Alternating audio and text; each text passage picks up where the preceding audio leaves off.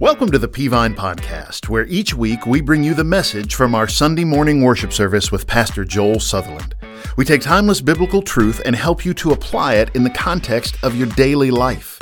If you'd like to join us live at one of our campuses or stream one of our services online, go to peavine.org for times, locations, and more information.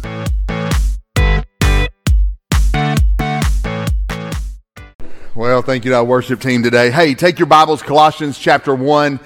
I started a sermon series um, uh, last time I preached a couple weeks ago on uh, the book of Colossians. We're going to do three different series as we go through the whole book of Colossians. And this is uh, first things first. Start here. Here are some things that Paul was trying to tell us about the Christian life, that these are the beginning steps, these are the beginning phases of the Christian life. And he was telling the Colossians church that you know, when you get started in the Christian life, here's some things you need to know right off the bat. And so I'm going to deal with those today, and I'm actually going to jump ahead in verse in, in chapter one, and then we're going to go backwards uh, next week uh, uh, when we when we go backwards uh, and pick up some beginning verses. But today I want to preach on this subject: uh, understatement of the world. Jesus is a big deal.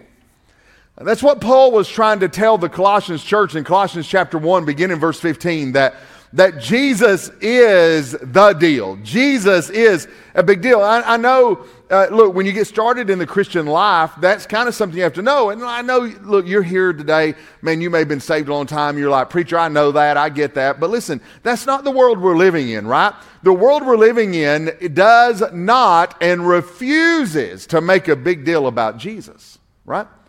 You, you watch them on television. You, you know what they talk about on television? Uh, most of the time, whether it's an athlete, I know we have some godly athletes, whether it's a Hollywood uh, person, whatever it may be, they talk about not Jesus, but a generic God, little g. And so they're fine talking about what God's done in their life, what God's put in their life. But what you'll never hear, never hear, is somebody talking about Jesus. We hear a lot about a higher power, right? They'll talk about a higher power, but they won't talk about Jesus. We hear this. This is becoming the most popular statement in Hollywood among famous people right now is, well, I'm, relig- I'm spiritual, but not religious. And by the way, when we talk about these generic gods, uh, when we talk about the higher powers, when we talk about spirituality, they always lead with stuff like this. Well, uh, I believe that God. Well, wait a minute. If He's God, you don't get to make up what He looks like or acts like or who He is. Because the truth is, what this one believes about their God and what this one believes about their God are diametrically opposed to each other. So, how do we sort all of that out?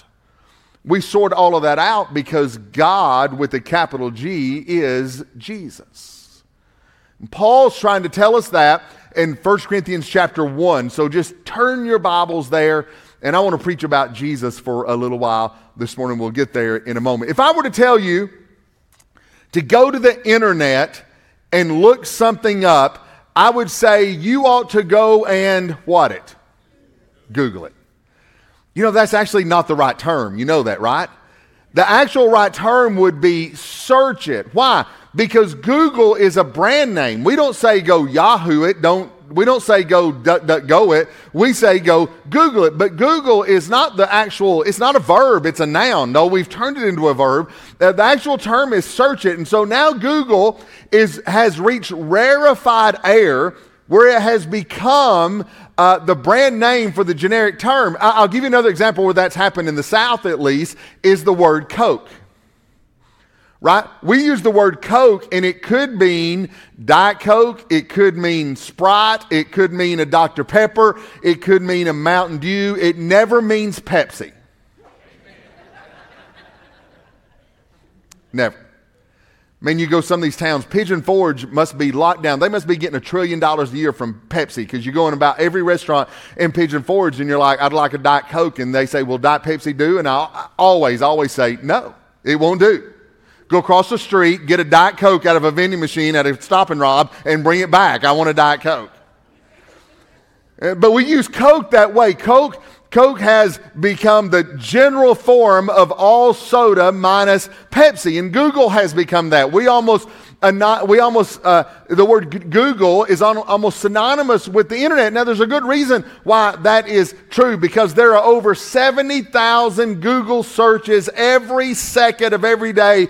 That's 227 million an hour and 5.4 billion a day. Not only that, Google is the most popular search engine and controls 90% of the global engine search engine market. But get this the second most popular is Bing. And they owe 2.78 percent. Yahoo 1.6, you get the picture. And over 90%. It has over 246 unique U.S. visitors. That's more than 75% of the population. And Google is such a powerful entity that it can paint a picture of history and of our actual lives. For example, if you go back and look at the top 10 searches of 2020, watch this. It'll paint a picture of 2020. What were the top 10 searches? Number 10, Google Classroom. Right? Why do we need that? Because everybody was at home. Uh, number nine, Joe Biden, who became president. Number eight, coronavirus symptoms. Because we all thought we had it at one point, those of us that didn't. Number seven, coronavirus update. Number six, India versus New Zealand. Does anybody have any idea what that's about? Soccer. Soccer, that's right. Number five, IPLs. Anybody know what that's about? Soccer, right? It, Americans, we like real sports like football and baseball, right? Number four, Zoom, because that's all we had to do. Number three was Kobe Bryant, who passed away. Number two was election. Oh, wow. Y'all probably forgot. We had an election last year. Y'all remember that? That's so, uh, and number one, guess what number one was?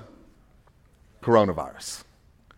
So here at Google, it's a powerful search engine. And by the way, just this is one of the funniest stats I've ever read in my life to show you Google's utter dominance, do you know what Bing, Bing is the second most popular search engine on the planet. Do you know what Bing's most search word of all time is? Google. Google. Because Google's where we go to find answers. Well, let me rephrase that. Google is where we go to find answers to stuff that probably doesn't matter in the grand scheme of things. I mean, if you go back and look at presidential election and soccer and coronavirus and all Zoom, everything on that list is going to pass away. Google can provide us answers for all the things in life that uh, really for eternity's sake doesn't matter. But in the grand scheme of things, the, the place and the person that provides our answers for life in eternity is one simple name, and his name is Jesus. Do you know life begins and ends all about Jesus? That, that life, we'll look at in just a moment, begins with Jesus. That life operates with Jesus. That life one day, hear me, will end with Jesus as the judge of all mankind and as the King of kings and Lord of lords. The beginning, the middle, and the end is all about Jesus. And Paul's trying to tell us in the opening pages, verses of the book to Colossians, the letter to Colossians, that here's what you need to know first that life is all about Jesus. He is a big deal.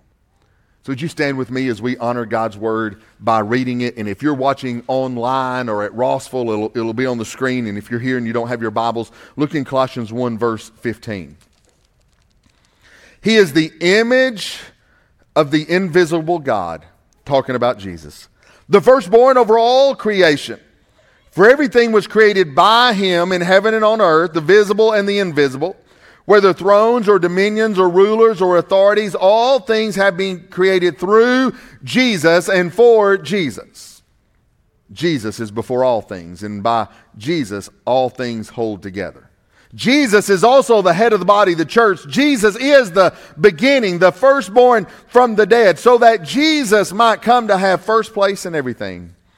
For God was pleased to have all his fullness dwell in Jesus and through him, Jesus, to reconcile everything to himself, whether things on earth or things in heaven, by making peace through Jesus' blood shed on the cross. Thank you. You may be seated. In the uh, Colossian church, there were several misconceptions about Jesus that Paul had to dive in, begin in verse 15 and correct. So hang with me for a moment. I just want to give you a little bit of background before I dive into the sermon. There were false teachers in the Colossian church that taught that, that believed that matter was evil. And so they were teaching that God would not have come to earth in true bodily form because our bodies are evil. And Paul refuted that and stated that Christ is the image or the exact likeness of God Himself, and yet He went to the cross as a human being.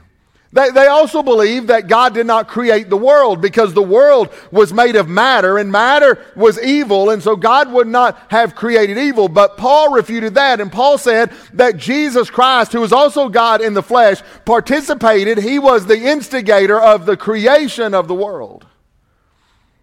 They also taught that Christ was not the unique Son of God, but rather, get this, one of many intermediaries between God and people.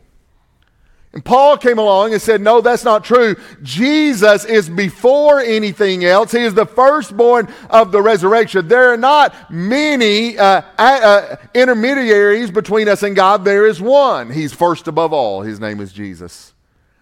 And then these people in the church refused to see Christ as the single source of salvation. Sounding much like people who talk about God today they insisted that God could only be known through special and secret knowledge. And it always amazes me the people who think uh, God can only be known through special and secret knowledge, they all happen to have that special and secret knowledge. And Paul said, No, that's not true. That Paul proclaimed the only way of salvation is through Christ alone. And Paul, over and over again, refuted their teachings and kept bringing the argument back to Jesus, back to Jesus, back to Jesus. Paul kept saying, No, it's not about all this stuff you're talking about. It is about Jesus. Jesus is a big deal. And he does it all through a hymn in verses 15 through 20.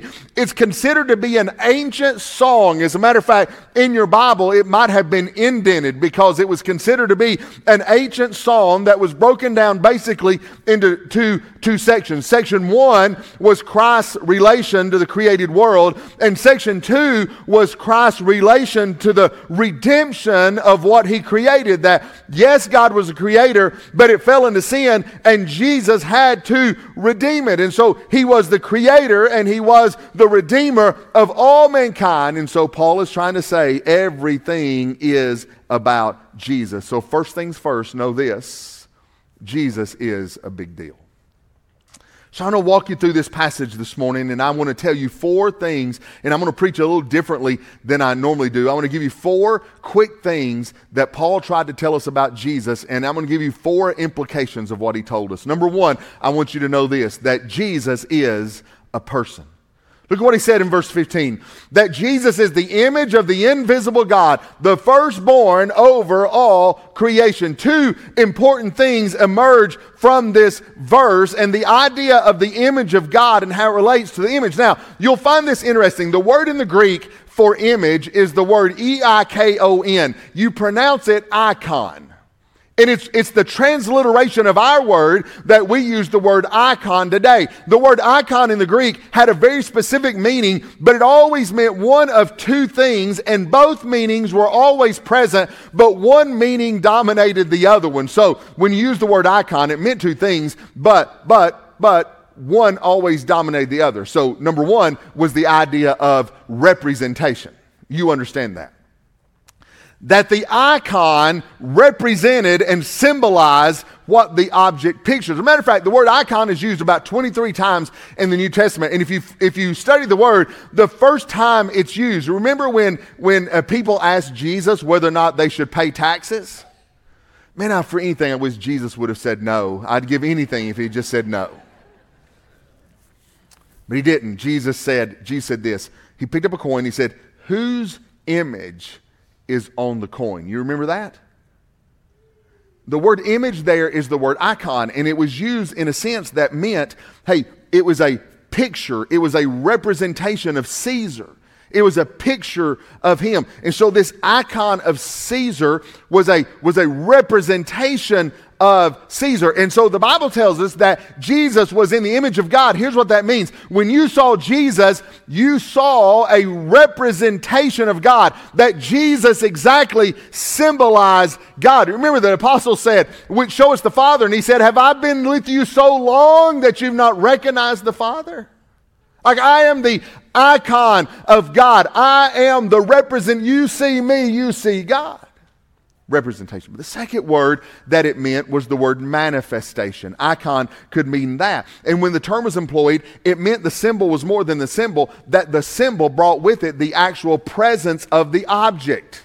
So, in other words, Jesus completely represented God, but also Jesus was completely the manifestation of God. He just wasn't a picture of him, he was the actual person of God.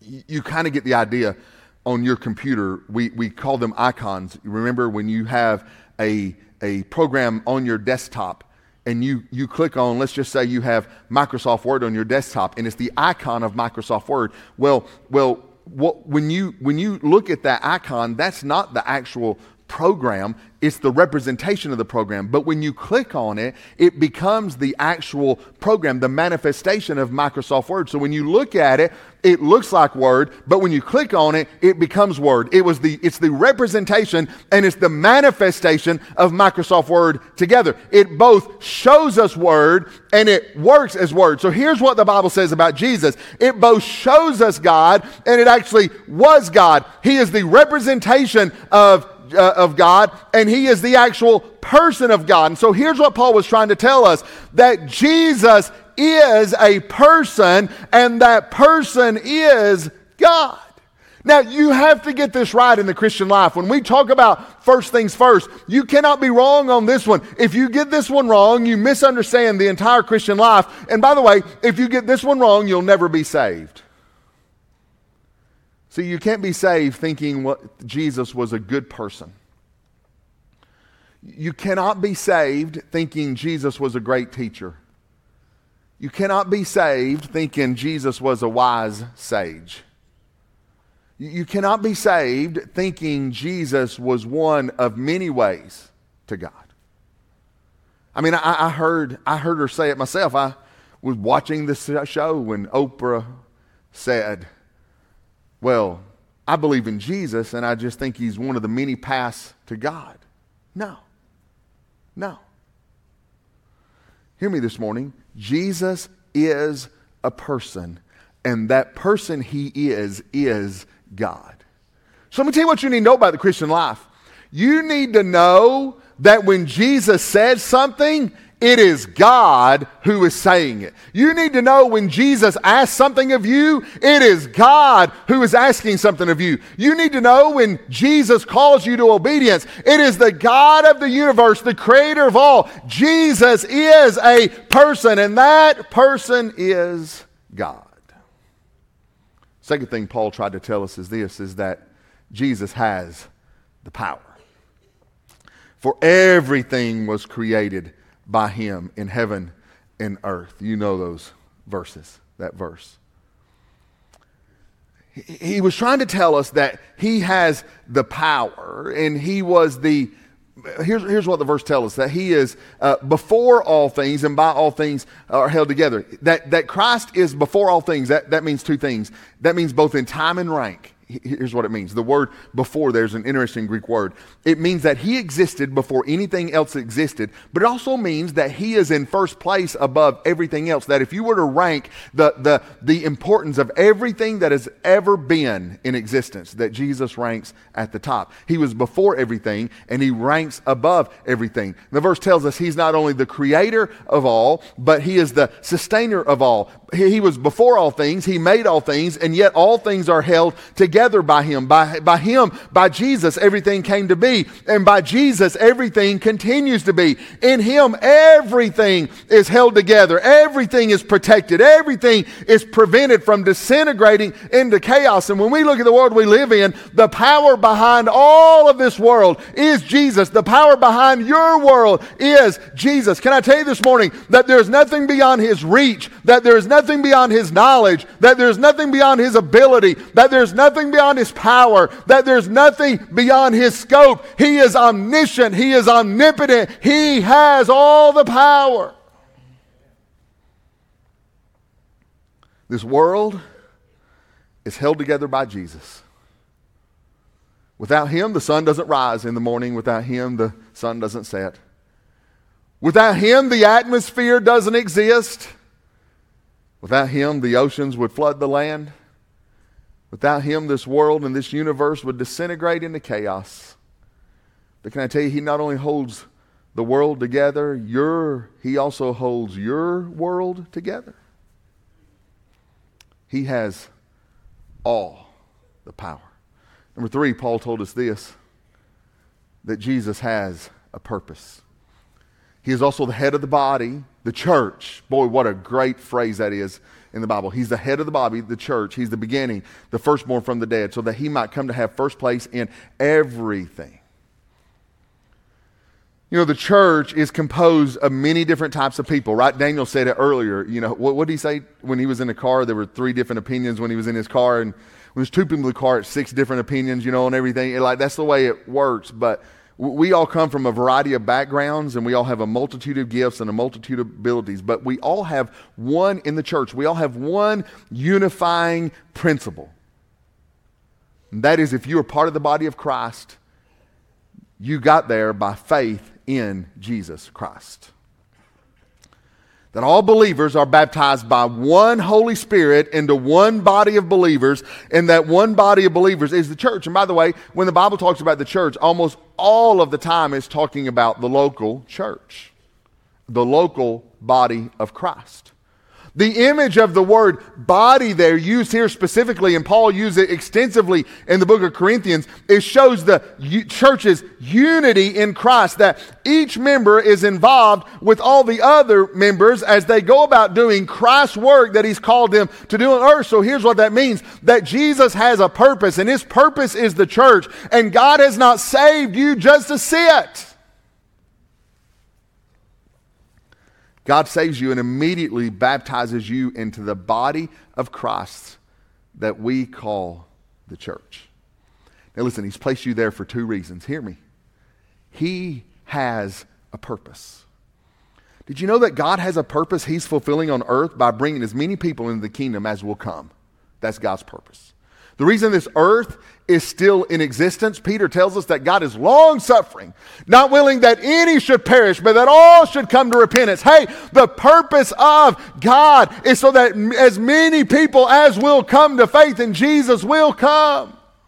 He's not willing that any should perish. He has a purpose. But number two, can I tell you this? You have a purpose. That's why the church exists that you have a part in God's divine purpose here on earth, that your life is not random, that God has something big going on and He wants you to be a part of His purpose. Can I tell you that? That where you live and where you work and who you interact with and, and the family you have, can I tell you that, that your interactions on a daily basis are not random or by accident? That God is orchestrating your life, that if you are a believer, that He has a purpose for you to be lived out for the glory of God, and that God has placed you in this church, Peavine Baptist Church, so because you have a purpose to be lived, lived out as part of the church. Listen, not a person in this room has been saved in order to sit and watch the show. And the show's good, right? I mean, preaching can't get any better than this. Like, the preaching is awesome, music is great. You've not been saved to watch the show. You've been saved for a divine purpose. Number four, Paul tells us that God has a plan. Verses 19 and 20 close it out. For God was pleased to have all his fullness dwell in him, and through him to reconcile everything to himself, whether things on earth or things in heaven, by making peace through his blood shed on the cross. So that whole those two verses are all about the redemption plan of God. And here's what he's telling us about Jesus: that there has been a grand plan going on the whole time. I'm reading through the Old Testament right now in my two year Bible re- reading, and uh, many of you are doing it too. I, I, started in November, so I'm ahead of some of you on, on some of it, and I hope you're enjoying my plan that I, I put together. It kind of gives you the weekends to get caught up if you, if you were to skip a day or get behind. But man, when, when I'm, when I'm reading through, I just finished the book of Joshua, and I'm, I'm reading through the Bible, and, I, and I, I've, got all, I've gotten all the way through Joshua, and even when, I, when I'm reading all of, sometimes what's difficult to read, right, is sometimes it's not that easy. When I get there. But when I got to the end of Joshua, what struck me was there's been a grand plan going on the whole time.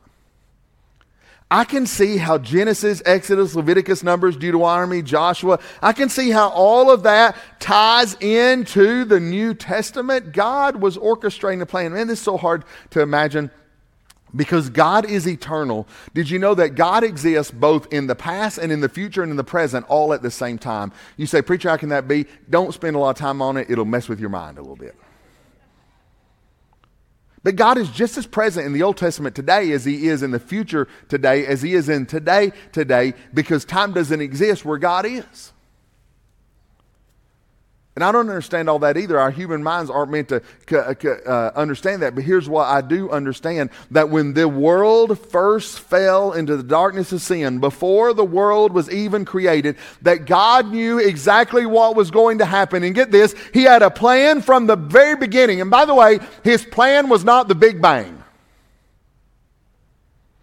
God had a plan of creation. God had a plan of perfection. He had a plan of redemption that we're living out today. And He had a plan of restoration that we'll see one day. The cross, the resurrection, the soon coming of Jesus are not afterthoughts of Jesus. They are all part of the divine plan of Jesus. And here's what Paul told us that Jesus is a person who has all the power, who has a purpose, and He has a plan. So, what does that mean for me and you? Let me give you four things that means for us. Number one, I, it means He wants a relationship with you. See, the reason Jesus came as a person was so He could relate to mankind. The reason he didn't come as God is because we could not stand in his presence. And so the only way for us to see him in his presence was he zipped himself up in the skin of humanity so he could relate to you. He related to us, number one, in salvation, right? It starts there. That God gave his life as a man, as God himself, so that you and I could be saved. But he died on the cross because he wants a relationship with you. Listen, if you're here today, you don't know Jesus as your Savior, know this. He died just for you. But it also manifests itself in our daily living that Jesus wants to be with you in relationship in every aspect of your life.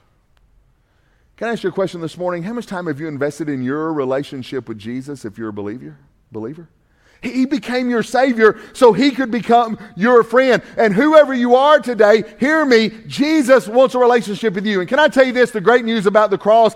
It doesn't matter where you are or what you've done or what you are doing, all can be forgiven if you come to Him. Please don't buy the lie that you need to clean your life up first before you become a Christian. Not true. Lie the devil. You, you, you don't come to, you don't clean your life up to come to Jesus. You come to Jesus, He'll fix your life. And He wants a relationship with you so much that God became in human form so He could die for you and then live with you every day of your life. Number one, He wants a relationship with you. Number two, you, you have a friend. You say, Preacher, how does this work? Well, the reason Paul told us that Jesus had all the power is that if he has all the power, get this, that means all my problems need to go to him. Are you sick today? God created these bodies. He's the great physician. Take your problem to Him. Are you discouraged? He's the great encourager. Are you full of anxiety? The Bible tells us He is the Prince of Peace. Do you need a miracle in your life? I've got good news. He is the miracle worker. He is the source of all things in life. And so, whatever your problem is, hear me today, take it to Jesus. Why do we do everything and go to everybody but Jesus?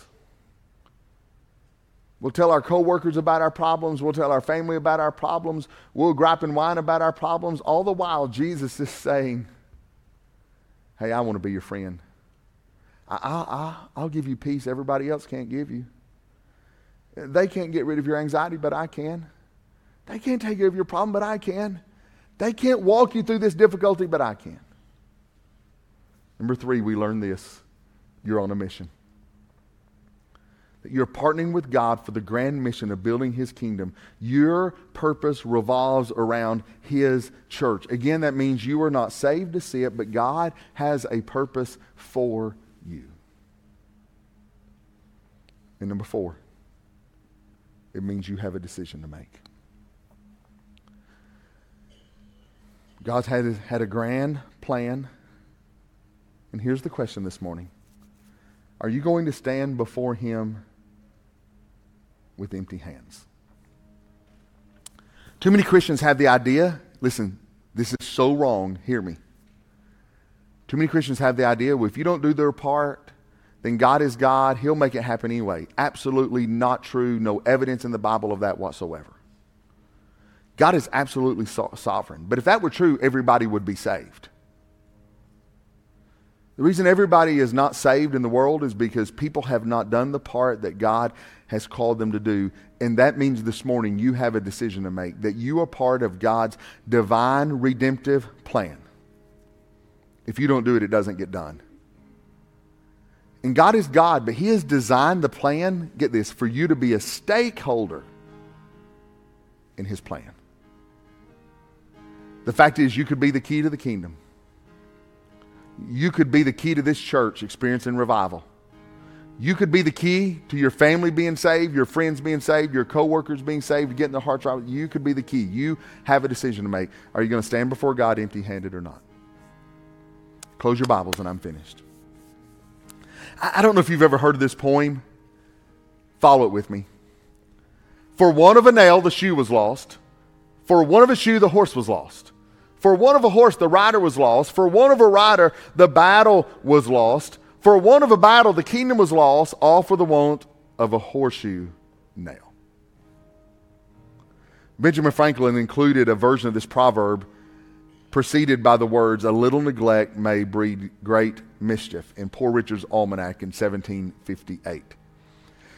When the American colonies were at odd with the English Parliament. It, it became famous in American lore. During World War II, it was framed and hung on the wall of the American Supply Headquarters in London to remind everyone that the importance of seemingly trivial repair parts and inventory replenished. The kingdom was lost for the want of a nail. Meaning that if you neglect your little part, all could be lost. The bloodiest, it was played out in the Civil War. The bloodiest day in American history, September 17th, 1862, the Battle of Antietam or, or Sharpsburg. 23,000 casualties, September 17th. On September 9th, about a week before, after crossing the Potomac River into Maryland, Confederate General Robert E. Lee divided his 45,000 man army of Northern Virginia and he spelled out the location for each group on written dispatches. It was called Special Order 191. And it was supposed to be delivered to various commanders, and they were going to surround the North. They were delivered on horseback by couriers. And they all made it to their final destination, except for one that was accidentally dropped from the courier's pocket. And this is just history. When he got off his horse to use the bathroom, he dropped the special dispatch out of his pocket by fence post. Unfortunately for General Lee, It was found by a Union soldier just a couple of days later, wrapped in three cigars near a fence post. And that secret dispatch reached the Union Army commander, George McClellan, giving him and his 90,000 man army the exact locations of the enemy, which led to a Union victory. All for the want of a rider, all for the want of a message. Or as Franklin would say, all for the want of a nail. One man didn't do his part, and 23,000 people died. The Battle of Antietam. Stand with me across the room. Here are the questions I have for you this morning. Are you in a relationship with Jesus? Are you 100% sure that Christ is in your life and heaven is your home? Our staff's going to be here at the next step stations up front. And if you're here today and don't know Jesus as your Savior, hey, you can know in five minutes. They'll pray with you, they'll answer the questions you may have. You come forward.